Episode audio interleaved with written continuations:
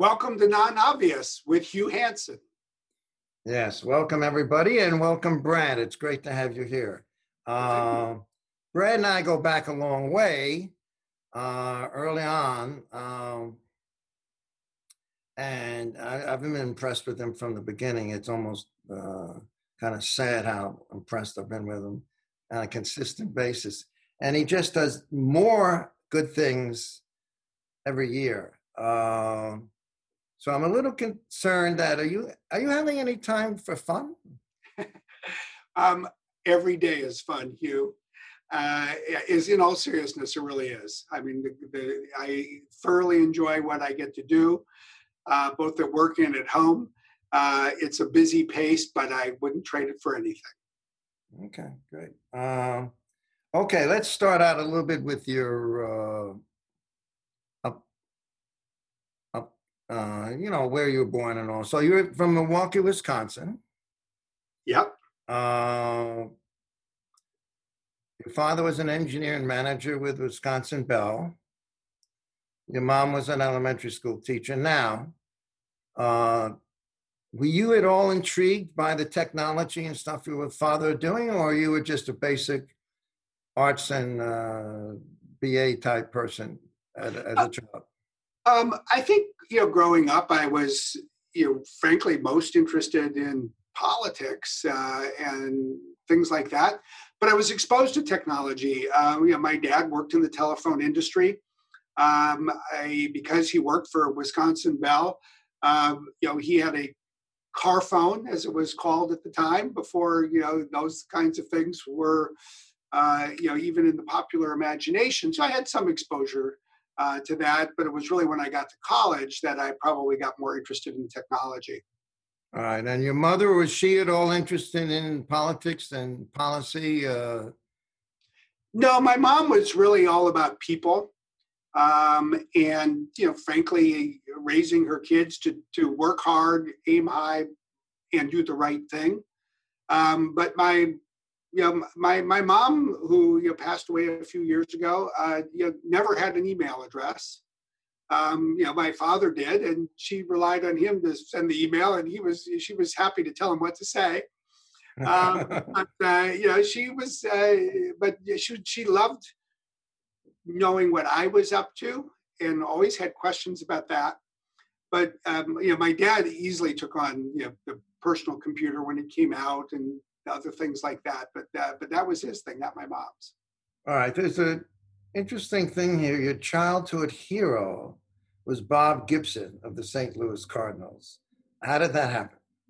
Um, yeah, he absolutely was. Um, it was fascinating. When I was living, uh, you know, as a kid at the time in southeastern Wisconsin, there were there was a stretch where Milwaukee didn't have a professional baseball team. The Braves had left for Atlanta. The Brewers hadn't yet been uh, born or come from Seattle. Uh, and my dad had grown up in uh, in Missouri, so it was easy to root for the Cardinals. I got interested in them, and Bob Gibson was the man.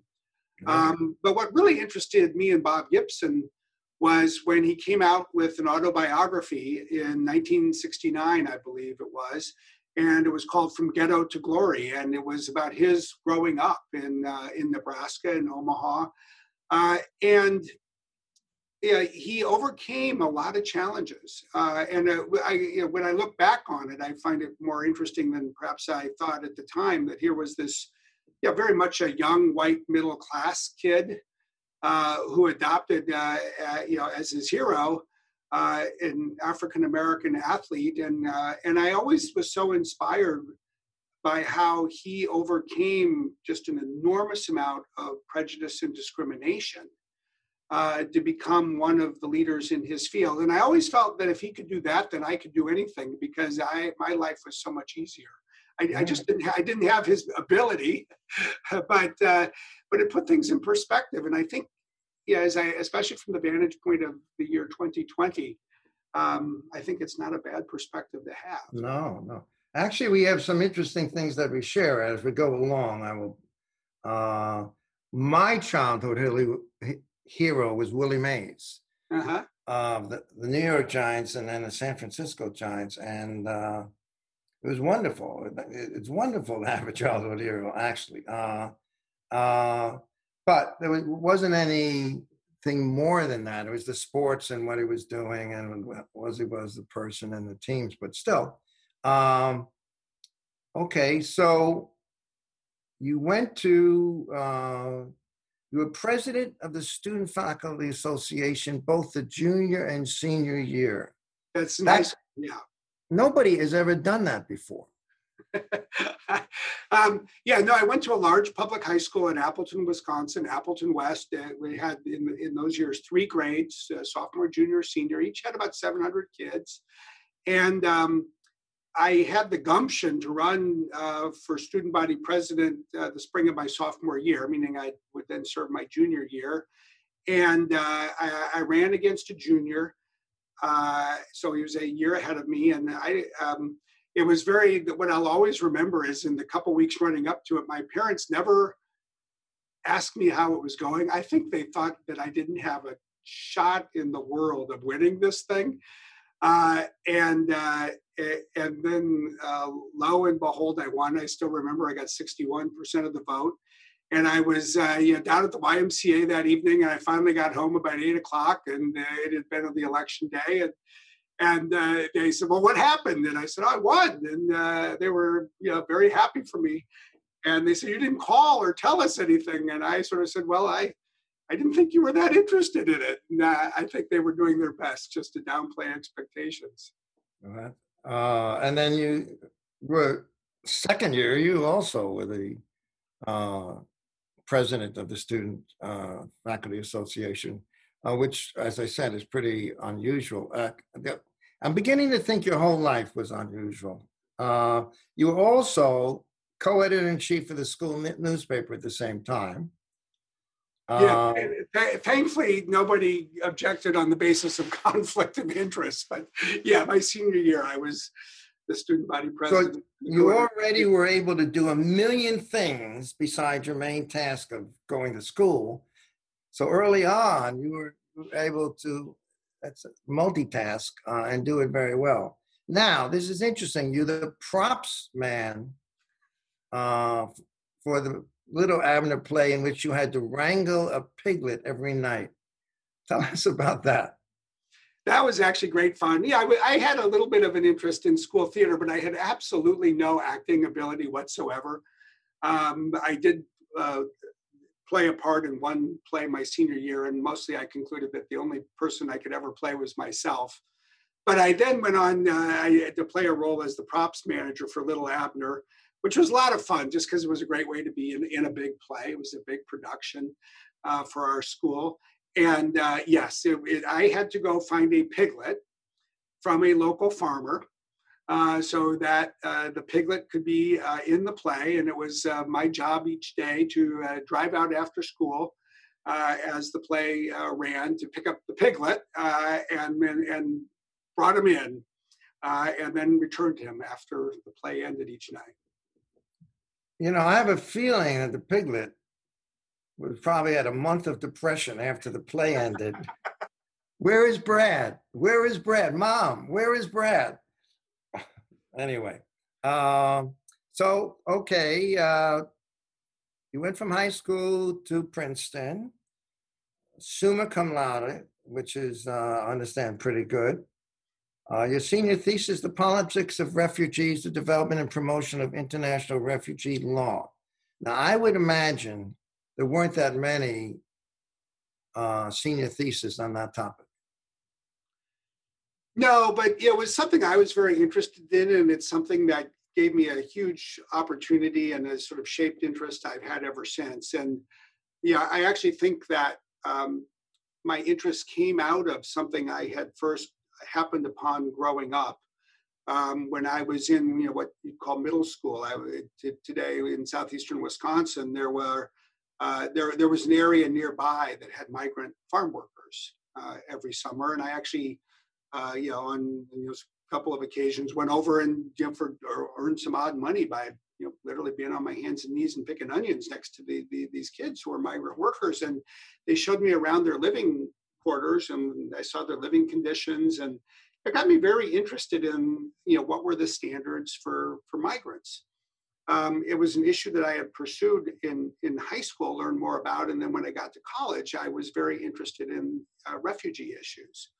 Um, so uh, we all at Princeton had to do a senior thesis. It was sort of the, uh, the pinnacle, uh, uh, if you will. And it was like, you know, a 100 page plus research paper. Uh, and I applied for a scholarship that I got, which gave, gave me the opportunity to uh, you know, to, to, fly to uh, to Geneva, Switzerland, and interview the people who worked at the UN High Commission for Refugees.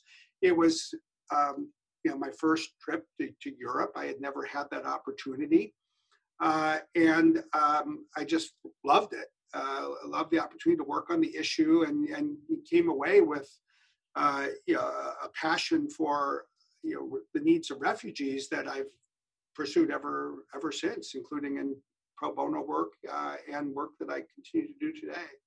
Oh, there, there's some truth to uh, the child is father of the man. Uh, early influences, yeah, uh, yeah, great. And so somewhere in there, uh, you met Kathy, your wife. Yep. Um, and you've been together since college, I guess, right? Yeah, as I always say, we were in the same class, and I I started dating her our sophomore year, and she finally started dating me our junior year. uh, and uh, yes, oh, and and we you know she she did her senior thesis on another aspect of the United Nations and the UN and the rights of women. So um, you know, we had you know similar interests, uh, mm. which was really nice. That's great. Um, and then you you went to Geneva for two, a year. Yeah, basically what uh, we did is uh, both Kathy and I got into Columbia Law School. Um, you know, at that point, we were both uh, going to go wherever was the right place for each of us individually, and happily, it ended up being the same place. And uh, we got married after our second year of law school and spent uh, a year off before going back and finishing. And we spent that year studying at the Graduate Institute of International Studies in Geneva. We studied international law and uh, international economics. And to what extent uh, was this more of an academic experience, or was it tied into the real world, or uh, and did it have any influence on you what you can do now? Well, I mean, first of all, it was an academic experience. We had uh, a friend who had gone before who we knew and had recommended it. Uh, and uh, you know, so it was very much an academic experience. The, the Graduate Institute is now quite a large institution. When we were there, it was small. Uh, and uh, yeah, we we we moved ourselves over to to Geneva. Um, yeah, didn't have a whole lot of money, but enough to get by.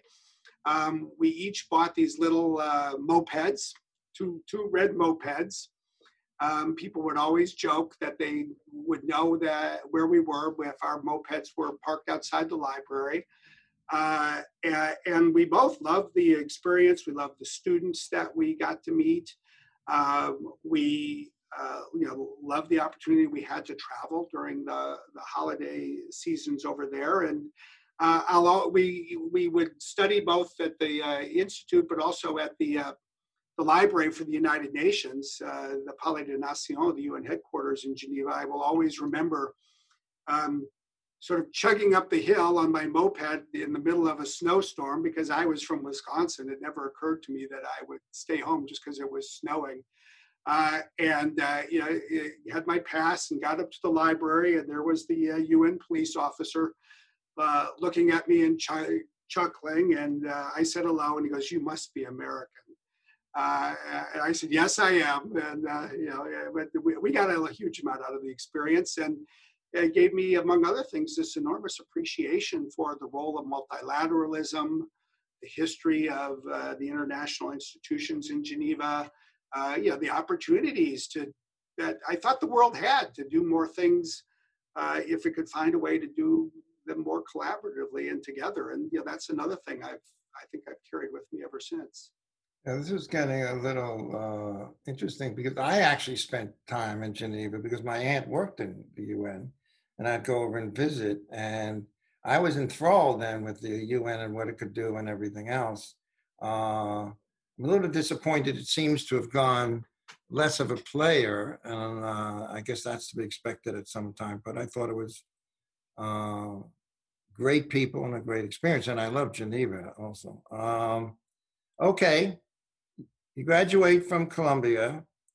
Uh, you clerk for Judge Metzner. How I happen to know Judge Metzner because I clerked for Judge Wyatt and Judge Gurfein, and he was a friend, a big friend of Judge Wyatt. Uh, I thought. And uh, how did how did that that year be? I really enjoyed my year clerking. It, you know, it was in the Southern District of New, of New York. It was a district clerkship, and as you know, uh, you know there was this generation of federal judges in New York. I think they were uh, great judges. Um, they were tough on the lawyers in front of them. Uh, you know, it's uh, you know, Judge Metzner uh, was a wonderful person, and uh, you know, he really taught me so much about how to think and write uh, like a lawyer. Um, I realized that the first week when you know I produced something and he was less than enthused about what I had uh, written, uh, and so you know he instilled in me very quickly, uh, you know, the kind of self-discipline that I think, uh, frankly, is is needed to just think through things in a rigorous way.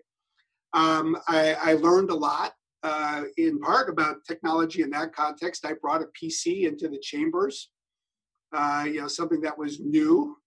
Uh, so, you know, he had a filing system that literally had served him well for three decades. So I had to figure out where I could use my PC and where my PC wasn't welcome because things already worked uh, extremely well. But I figured that one out. And, and I will always remember uh, Judge Metzner, um, you know, as some of the other judges at that time, if uh, yeah, if a lawyer was disagreeing with them in their courtroom, the judge sort of told told the lawyer, you know, how they had it wrong.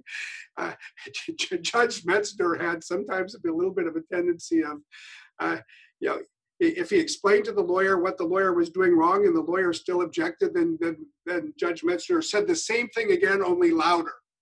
Uh, and uh, as I once said to him when we took a break, I said, Judge, it's not because he can't hear you, it's because he's not prepared to agree.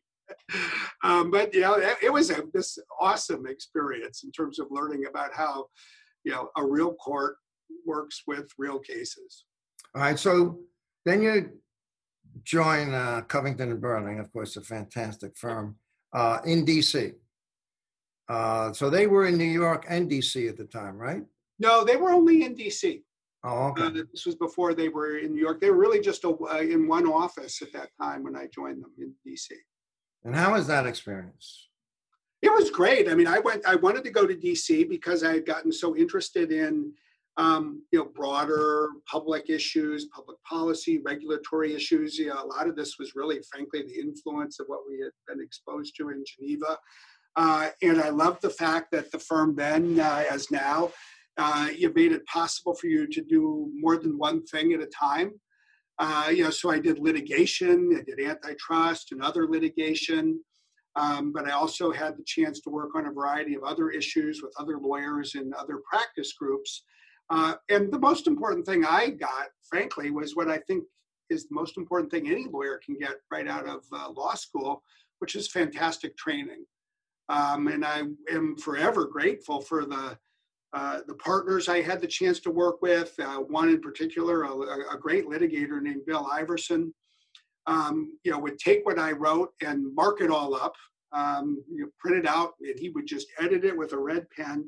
But then he would come. He, I would always remember, he would walk up to my office, sit, pull up a chair next to me, and go through every edit and explain why he made it. Uh, and it was just like you know and it was great for him it was great for me because i was less likely to make the same mistake twice if uh, somebody actually walked me through uh, what i had done and how i could do it better. Um, and uh, I, you know, I worked my tail off but um, it, it, was a lot of fun and i learned one heck of a lot. How did you like dc i loved it. Um, i've always enjoyed being in dc uh, and it was a great place to work. Uh, you know, Kathy and I really enjoyed living there. Uh, you know, we were there for for three years, um, and I've always enjoyed going back. Where did you live in DC? Uh, we lived up near American University and what's in, you know what's called AU Park, American University Park, and you know, uh, it was our first house, and it was a uh, you know, a, a very, uh, you know, you know, middle income, comfortable, nice, uh, you know, neighborhood, and, and, yet it was close to the, uh, you know, the metro. It was close to uh, downtown by car. Okay, then you go with Covington Burling, go to London. What what caused that? Well, it was really the uh, Geneva um, background, if you will. Um, it gave Kathy and me both this long-standing interest of going back to Europe if the opportunity ever arose. Um, she was at Gibson Dunn, uh, Gibson Dunn and Crutcher. They had a London office. Uh, Covington had just opened one. It was their first office outside of DC. Uh, and so I expressed an interest in, in going there uh, and you know, going from this very much establishment firm in DC to this classic startup of an enterprise. I was lawyer number three uh, instead of lawyer number 250 uh, in the office. Um, and I was just so, so uh, fortunate, Hugh, in the, in the sense that I uh, uh, ended up with this wonderful opportunity to start doing work for the software industry. Oh, so this was this London office directly connected to working uh, what software as, publishers or what, what was it? As as it turned out, and yeah, I was lucky, and I and I think you know in hindsight you could say I also helped make my own luck. Um, and it's a story that I often share with people who are in law school or early in their career. Um, I had a, a, mentor, a partner, a fellow named Jim Atwood, who was a partner at Covington. Talk about you know what a great job as a mentor. He walked into my office uh, in uh, February uh, of 1989, and he said, "You know, you're going to the London office, and I just got this intellectual property bulletin." And it said that the European Commission is considering this software copyright directive. And uh, he said, you know, maybe you want to write a memo for business development purposes because I know you like computers. I had a reputation for liking computers, using them. Uh, this might be something you want to learn about. I said, hey, that sounds good. And it was uh, it was a Friday morning, first thing in the morning, uh, uh before President's Day weekend. Um, and so I walked down to the eighth floor where there was a person who had just left Covington, a guy named Doug Phillips, who was the first head of what was called at the time the Business Software Alliance. It had the six software publishers. It had Microsoft, Lotus, WordPerfect, uh, Aldus, Adobe. Uh, and I walked into his office and I said, "Hey, I, there's this newsletter. It says that there's this uh, proposal coming out of Europe. Uh, do you happen to have it?" And he said, Yes, I do. And he had it, he printed out, you know, and he said, Here, you can take a copy. And I said, Hey, Jim Atwood suggested uh, maybe I should write a, a, memo for business development purposes. And, he, and Doug said, Hey, if you want to do a memo uh, for me, I'll circulate it to the software companies. I said, Deal. You know, I wasn't going to get paid for it. But I said, I'd be happy to do it. And then he said to me, There's only one catch. I said, What's that? He goes, I need it by Tuesday morning uh, I said, okay. Well, I sort of gulped because this was now at about 10 o'clock in the morning. And Kathy and I were scheduled to take a 1 p.m. flight down to Florida for President's Day weekend. Uh, uh, so I said, okay, I'll do it. Um, and what you have to know is I never took any intellectual property class in law school. I didn't know the first thing about like, you know, I, I sort of knew what a copyright was because I read books, but that was about the extent of it. I walked up to the Covington uh, Law Library, pulled out these two big uh, litigation bags, filled it up with treatises uh, on copyright law, uh, checked out a very heavy laptop because that's all you had at the time, so I could do some work. Um, met Kathy at the airport. We flew down to Florida. Uh, on, on, Saturday, I spent the whole day you know, next to the, a pool reading all of this stuff. On Sunday, we went to Disney World. On Monday, I just sat, got up early, and spent the whole day writing uh, a memo, you know, with recommendations for the software industry about what the changes it should, you know, either endorse or seek uh, in this proposed copyright directive. We flew out back Monday night. Tuesday morning, I handed in the 10 page memo, uh, and Doug Phillips sent it off to the software companies. And thank goodness, at least one person read it. And the person who read it was, uh, at the time, the chief international counsel at Microsoft. And he picked up the phone and called Doug and he said, This memo is really good. We ought to give this guy some additional work and see what he can do. And that's was my introduction to the software industry. That's great. The rest is history. And poor Kathy's been, been putting up with this, taking work on every vacation probably. Uh, but I, I, I, may not give her the link to this podcast, you. but uh, okay, so, and the reason, you know, I'm just telling our audience, Brad is not going to discuss this, but one of the most important things in his life happened as a result of this move to, to London and doing software because uh, the commission was doing uh, hearings on, I forget actually what the issue was, maybe moral rights or something, but um, and I was an academic and I was hanging around when I went there. Uh, and they let me, but they couldn't let me in there because you had to be already authorized as a player corporation or something. Um, so they called up Brad and said, "Look, we got this academic from uh, New York. Uh, we can't let him in, but you have two seats. You're only going to take one." Uh, said, "Okay, if he just sits there and doesn't say anything," yep. Um, which is what I do the best. And uh, yeah, and so that was good. And that's we met and. Uh, uh, very happy to say we had uh, lots of things to do together over the years. Yeah, I remember that meeting actually like it was yesterday. Mm. Uh, because you're absolutely right. It was in a big conference room in Brussels in the European Commission, and I had a spare seat because I was there to represent the BSA and speak for the U.S. software industry, and uh, that's where we met. Yeah, excellent. Um, okay, now I think it's we're getting close to the time where we actually have to get more substantive. Um, now you're doing IP uh, for, because you're such in demand. You've abandoned IP now. Uh, do you miss it? Um, you know, I get to stay connected uh, to intellectual property issues today through our IP team, and I'm able to follow the issues from afar. Um, you know, I it's I, I, like the fact that I get to stay abreast of where it is today and what some of the issues are, at least those that affect a company like Microsoft the most. Um, but you're right. I mean, you know, in an you know, era of specialization, and I think that's the era in which we live.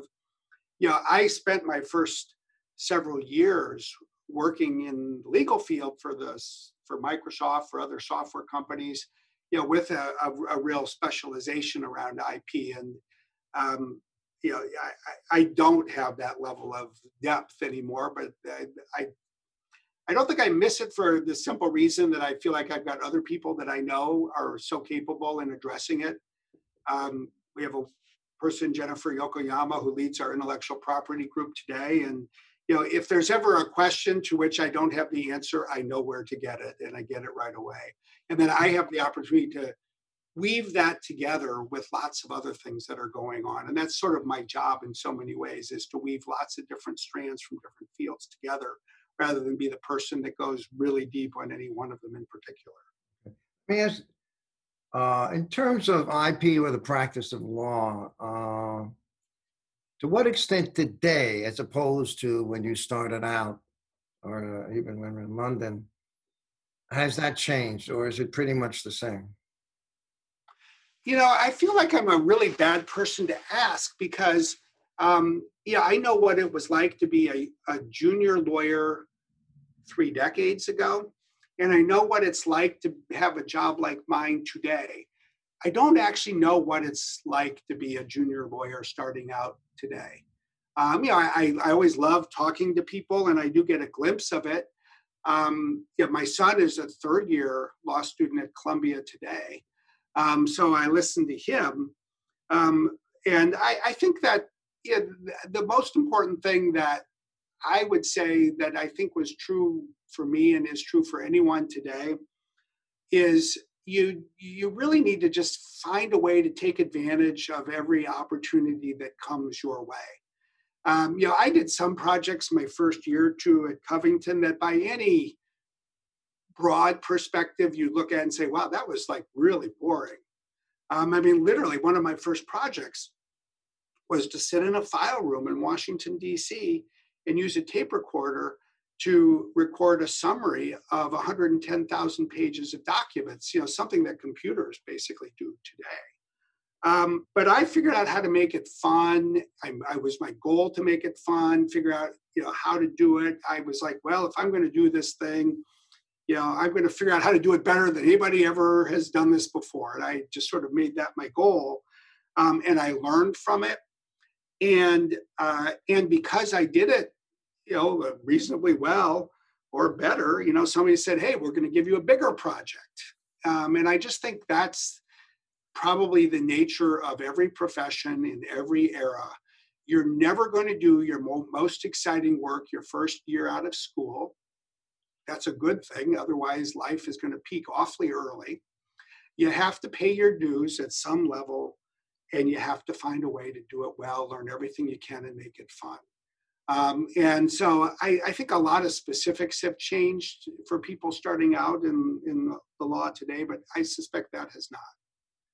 All right. In terms of the role of IP, uh, the people who are in it, uh, it used to be that the IP people were in the office without a window uh, and all the action was going on. And then, of course, IP products could be sold and globalization, and that changed everything. And then it became very important just from a financial standpoint.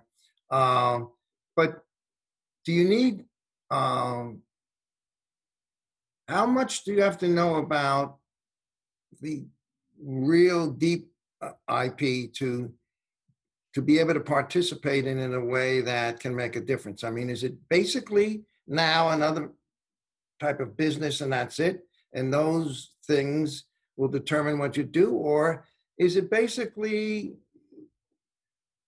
a bunch of stuff that most people don't know anything about and never will know anything about, and it's off by itself? Well, I think it's almost all of the above. Um, you know, I first think that if you work in the tech sector, uh, and especially if you're a lawyer in the tech sector, it's really important to have some background in intellectual property uh, because it, you know it, it is ultimately, in many ways, the intellectual property laws and rights that define uh, the value of the products we create. Um, I always think it's interesting to think about IP as not one thing, but really four. It's copyright, it's it's patents, it's trademark, and it's trade secrets.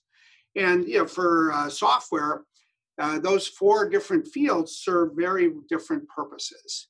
Um, you know, from my perspective, copyright plays a fundamental role in making sure that somebody can't get a hold of your source code and just create a wholesale copy uh, of what you're doing. Patent law plays a, an important role in protecting and ultimately licensing in different ways some of the fundamental inventions uh, that give a product value. Uh, trademark is really what we use, uh, interestingly enough, today, not just to fight against counterfeits, which we've been fighting forever, but uh, actually it serves a role in even uh, helping us uh, protect cybersecurity in ways that are not entirely intuitive or obvious, but are, are fundamental. And, and, trade secrets more and more uh, are, are quite important, especially in an era of cloud computing when you may have uh, you, know, you know, inventions or code that uh, may not always qualify for patent protection, but you know you you do need to keep it in some instances secret. They're in your data centers, so all four of them come together. And you know what that really means is at one level you have specialists in each of the four areas. They need to go deep. It's of vital importance that we have just you know world-class lawyers at a company like Microsoft in each of these four fields. Then you have, need to have people who understand how the four fields fit together with each other. And then fundamentally, you need people uh, like that do what I do today, which is ask um, from an even higher altitude you know, how are the intellectual property issues going to intersect with the antitrust issues or the cybersecurity issues? Or a lot of other broader issues that we're working to uh, address. Um, uh, Oracle v. Google. That, by the way, that's a case. I don't know if you've heard of that case, but uh, a lot of people think it could be one of the most important cases in copyright in a long time, depending on which way they go. Uh, do you have any views on that case, or? Yeah, no, we've uh, we've uh, uh, authored an amicus brief. We've sided with Google in the case, um, although we've You offered.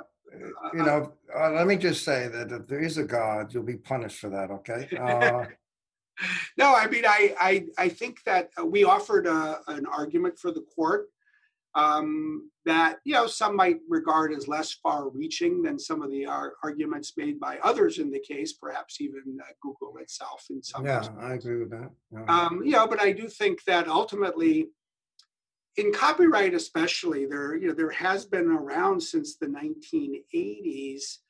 Um, you know how far copyright should go beyond in protecting things beyond the, the literal copying of, of source code, and and especially you know things like software interfaces. You know this was you know at the heart of the work that I did when I first arrived in in London uh, and then made all these trips to, to Brussels. It's always required a balance.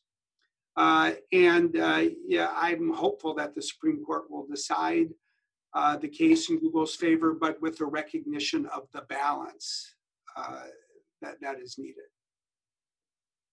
Okay. Uh, well, we should be knowing pretty soon. Uh, of course, you're not going to predict publicly because you're you don't want to be in a losing side of a public. Uh, uh, I actually think I didn't know what the Supreme Court was going to do, and uh, uh, uh, my guess is they're going to say it's copyrightable, and the only issue is what they do if they do anything with fair use. But but we'll see. Um, and uh, it, to some extent, and I always thought that you and Microsoft, and- this showed it too, but the tech people are almost in their own world, uh, um, of which they have their own rules. It's like choreographers are in their world, music industries in their world, and the culture creates things that people do that may or may not comply with the law because it doesn't, because everyone eh, wants to do that. Uh, and it's only when you have a lawsuit and this can happen in music or something else, you bring in an outsider or an estate or something, that all of a sudden things are sh- maybe shaken up a little bit or maybe not. Um, and the, I have to say, I think of the, te- uh, the hardcore tech, startups and all, are definitely, and it's wonderful, they create all this stuff, but the actual development of the law is less important than actually what the technology can do or not. And the uh, I think when I I became interested in IP in my generation, um, became interested in IP because we were creative wannabes. I wanted to be a novelist. Other people wanted to be a singer or something like that. Now the people, my colleagues in IP who teach, they come to it because from the tech side, and they see as uh, IP as the problem, the, the ghost in the machine. And rather than yes, IP is very important, everything else is maybe we'll put up with IP, but uh, you know, the culture of the public domain a little bit. But we're all, to some extent, um, doing things that flow naturally from us. Um, so we'll see. I mean, that's why I think this case is very important because my generation is dying out the tech people, you know, they're all ridiculously young and everything else. So this case could be incredibly important depending on what the Supreme Court does. Uh, Anyway, we'll see what they do. Uh, and you know, when you in your second podcast, we can discuss it. Uh, okay. Uh, tools and weapons. I, I love the title. Um, the Promise and the peril of Digital Age uh, with Carol Ann Browne as uh, your co author. I think, you know, and I don't actually read a lot of books, like many my articles and other things, uh, posts, and uh, but it it's almost sounds trite or something else, but I really couldn't put this book down. I thought it was fantastic. Uh, and I actually give it to my students. Uh, I used to just bring in a box full of these things.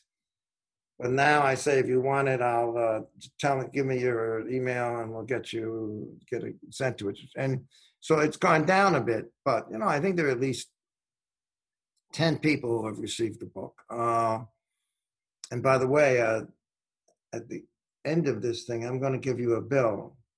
Uh, but uh, so I think I think it's incredible, and it, it's incredibly insightful. So what what actually caused you to do this book? Well, uh, I, Carol Ann Browne, who who you mentioned, is now my chief of staff and manages all my uh, communications, and we've worked together on a variety of things over the last several years. And if there's a thread that runs throughout it, it has often been trying to convey to a broader audience uh, the issues and the concerns that we're trying to address. Uh, and yeah, we live at a time where we feel that digital technology really has become, uh, on the one hand, the most powerful tool for addressing almost any issue or problem in the world. And at the same time, it really has become perhaps the world's most formidable weapon uh, in, in, in so many ways, either literally as a weapon in the, in the cyber uh, attack uh, context or just a, a, a, cause of increasing societal divides uh, in so many ways. And you know, we wrote the book in part because we wanted to make all of these issues more accessible and we hope more interesting to people. We wanted to give people the ability to think about the issues of today through the lens of sort of history and other experiences and inventions uh, that give us, in our view, insights that can be applied. And, and we wrote the book for two other reasons. We really wanted to make the case that the tech sector needs to step up and assume more responsibility. We felt that governments need to move faster, they need to speed up we need a world where there are more laws to, to address the issues that technology is creating. All right. And what is uh, the last chapter sort of goes through it, and uh, probably you're saying it could go either way. Well, I you know people often ask uh, ask us, are we optimistic or pessimistic about the future? And uh, yeah, I, I, always like to say we're determined. Uh, at the end of the day, I don't think it actually matters whether you're optimistic or pessimistic nearly as much as whether you're determined to make a difference.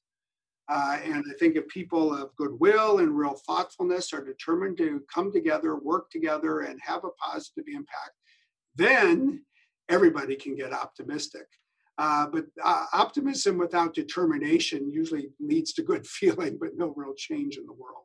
How important is it, as you have, to be able to speak to a government leader about these issues? Uh, most of us can't, and uh, I mean, what what can the, the general public do, or is it just really leaders have to get their act together? No, I think it's all of us actually. I mean, we all have a vote, we all have a voice, we all get to learn more and share our views. Um, in, in a way, Hugh, I think it's an interesting uh, almost set of bookends. I mean, if I go back to the time when you and I first met each other, technology issues were not mainstream issues. They were almost completely confined to intellectual property. They, they, you know, privacy as a field wasn't even born at that time. Uh, and uh, you know, it, it, was, as you put it, the people who got the offices without windows.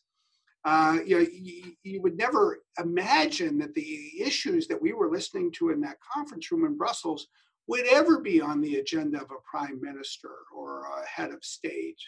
Uh, and here we are today, 30 years later, and these, in so many ways, are the uh, leading issues of our time they impact everybody. They impact every aspect of society, not just obviously IP, but you know, access to broadband, the skills that people need to get jobs, the protection of cybersecurity, privacy, the role of social media. I mean, these are among uh, the issues that shape everyone's uh, community.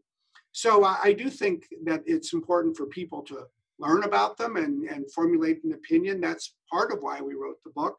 But the other reason we wrote the book was to reach leaders, uh, whether it be leaders in business or leaders in government. Um, yeah, I one of my uh, you know moments when I smiled this past year was uh, not just when we gave a copy of the book to Jacinda Ardern, the Prime Minister of New Zealand, but when I then saw a photograph of uh, her in her office, and there was our book on her bookshelf. Uh, you know, so you know, we we we do need to use our voice as leaders. I think, hopefully, thoughtful leaders who are thinking about more than just our self-interest, but broadly about what the, will serve the public, uh, if we're going to address these issues well. All right.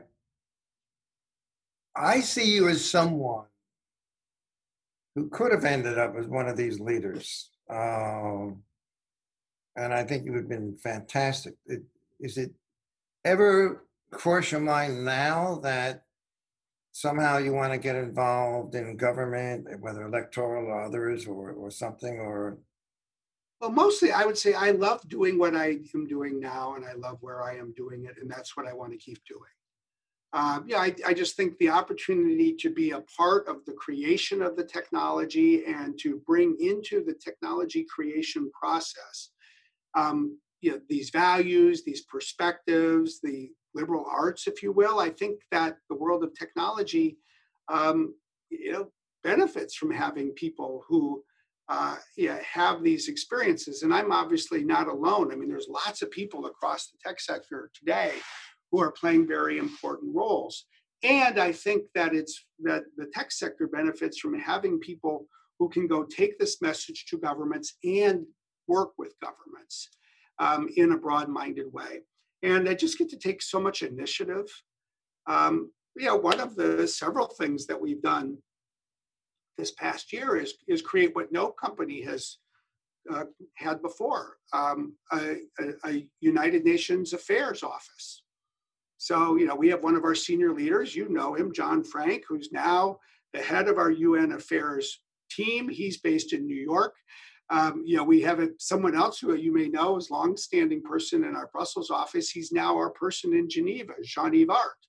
And you know, the, the ability to blaze some new trails and think about how uh, you know the tech sector can better serve the UN, better be a voice for multilateralism. Um, you know, try to take concrete steps to put technology to work to uh, address some of these needs. Um, you know, it's a it's a wonderful opportunity to, to get to get up every morning and work on these things. So I, I'm really in a position where I'm like, I get to multitask, as you say. I get to work on lots of different things with, with people I love working with. Um, so for me, I, I really wouldn't want to be anywhere. Yeah. I actually don't want you to go anywhere. I think your impact uh, nationally and globally is is really kind of incredible, and I'm very happy that you're the person doing that. So, uh, and I'm glad at some point you probably crossed your mind whether you'd run for office or something somewhere in this long history, I imagine. Uh, oh, yeah, but I'll just say if that was the right thing to do, I should have done it a decade or oh, two. Oh, no, no, no. I agree with totally. Yeah. Yeah. Um, okay. Uh, AI uh, scares a lot of people. It scares me. Um, you know, as, as your book says, most people are saying, well, we just wanted to augment. But this, this Chinese company who's very frank about saying, well, we never even want to have a human. Uh, we're just all robots or whatever. Uh, wh- what is the future with AI? Is it is it ultimately grim or is it ultimately can be managed? Well, I would say it's like almost everything else in life. The future will be make, what we make it. Um, I think uh, you know AI is going to continue to get better. It's going to become a more powerful tool. It's going to be able to do more things, and I'm willing to bet that it will help us find a cure for cancer. it will play a profound role in enabling us to reduce the amount of carbon that's emitted in the atmosphere. Um, you know, we're already seeing machine learning play just enormously important roles in addressing issues like that.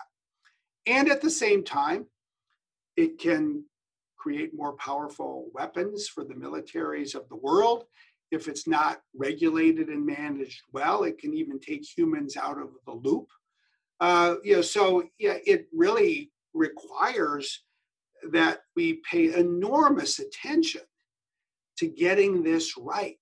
Um, you know, I sometimes say, and I've had the chance to, you know, as you know, do this around the world, not just with government leaders, but you know, at the Vatican and the like.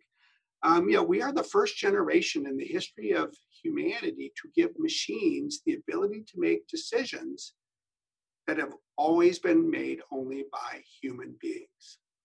And if we fail to get this right, we run the risk that every generation that follows in our footsteps will pay the price for our mistakes.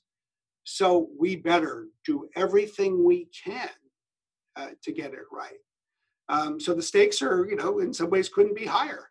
Um, but I do believe we see emerging around the world, not just in the world of technology, but you know, in the world of philosophy and, and, and religion and law and the like, you know, ethical principles. And a lot of what a tech company like Microsoft has to do is operationalize these principles so that AI is developed in an ethical way. And then we, what we really need to do is work with our customers around the world because they are the ones who will deploy this. They are the ones who ultimately will decide how it is used in specific scenarios. So it's not enough for just tech companies to get it right. We have to take what we're learning, we have to transfer that learning to everybody else, and we need to be advocates, um, you know, for self-restraint and self-responsibility, uh, as well as for the kinds of laws that will ensure that bad actors uh, are limited in the harm that they can wreak. Right. Uh, all right. Let me ask you a specific thing about the with the legal profession. Uh, I'm a legal realist, uh, and I came out believing in facts plus law equals result, thinking it was great because no one is above the law, no one's beneath the law. It's up to the legislatures to change, and everyone can act accordingly. Uh, but then, you know, my clerkship with Judge Wyatt, he, he gave me some look at this case come back and he said, uh, Hugh, Jones is the good guy, right? And I'm saying to myself, it doesn't matter if he's the good guy. I didn't say this out loud or anything else, something else. And the other time he said something, Hugh, if you learn the facts, if you're in charge of the facts, the law will take care of itself. I said, I just spent three years learning the law. What do you mean it'll take care of itself? So he and he was considered a law judge. Now, what he's saying is he's policy oriented. Good guy is one of the policies, the various policies, and he wanted to do justice. And so the judges, you know, nowadays everyone says that's the law. I think actually what they're doing is saying, I want justice in this particular. I didn't.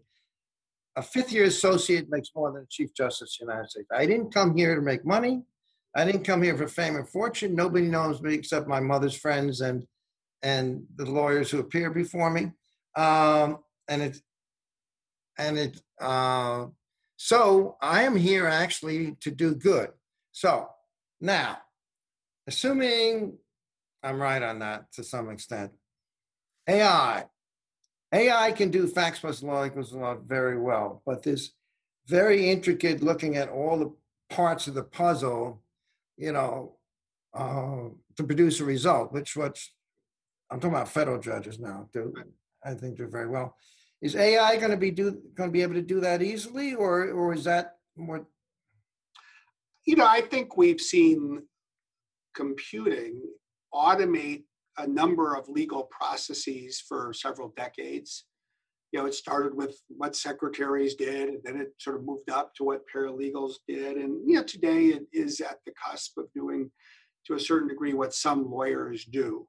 Um, and I think it'll play a bigger role in the future than in the past. But I'll still say there are the creative leaps that are the difference between a good lawyer and a great one, and a good judge and a great one. And I don't know that I would necessarily endorse as much as you uh, the legal realism school, uh, although I, I, definitely know where, where you're coming from and I understand it. Um, but when I put my shoes in what it means to be a lawyer, I think that sometimes it, it, you know, when I think of some of the cases I've had the chance to work on over the years, it was the opportunity to look at a set of facts from a different vantage point and develop an argument that you know ask judges to innovate with the law.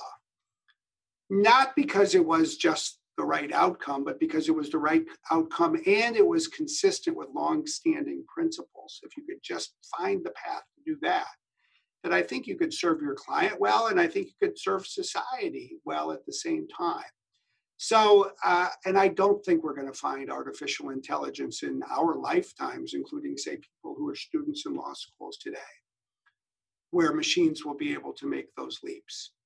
Um, I, I, what I hope and what I aspire to is that uh, you know, machine learning will take off the shoulders of lawyers the work that is the least interesting and the least creative while leaving to lawyers the opportunity to frankly find careers that are even more fulfilling than otherwise. Yeah, well, that's fantastic, and that's how I like to think of it. Um, all right, final area now: the digital divide. Um, so the, the, the bunch of divide. You know, there's a sophisticated divide. You know, there's the techie, non-techie, and everyone is sort of thinking, being able to think things.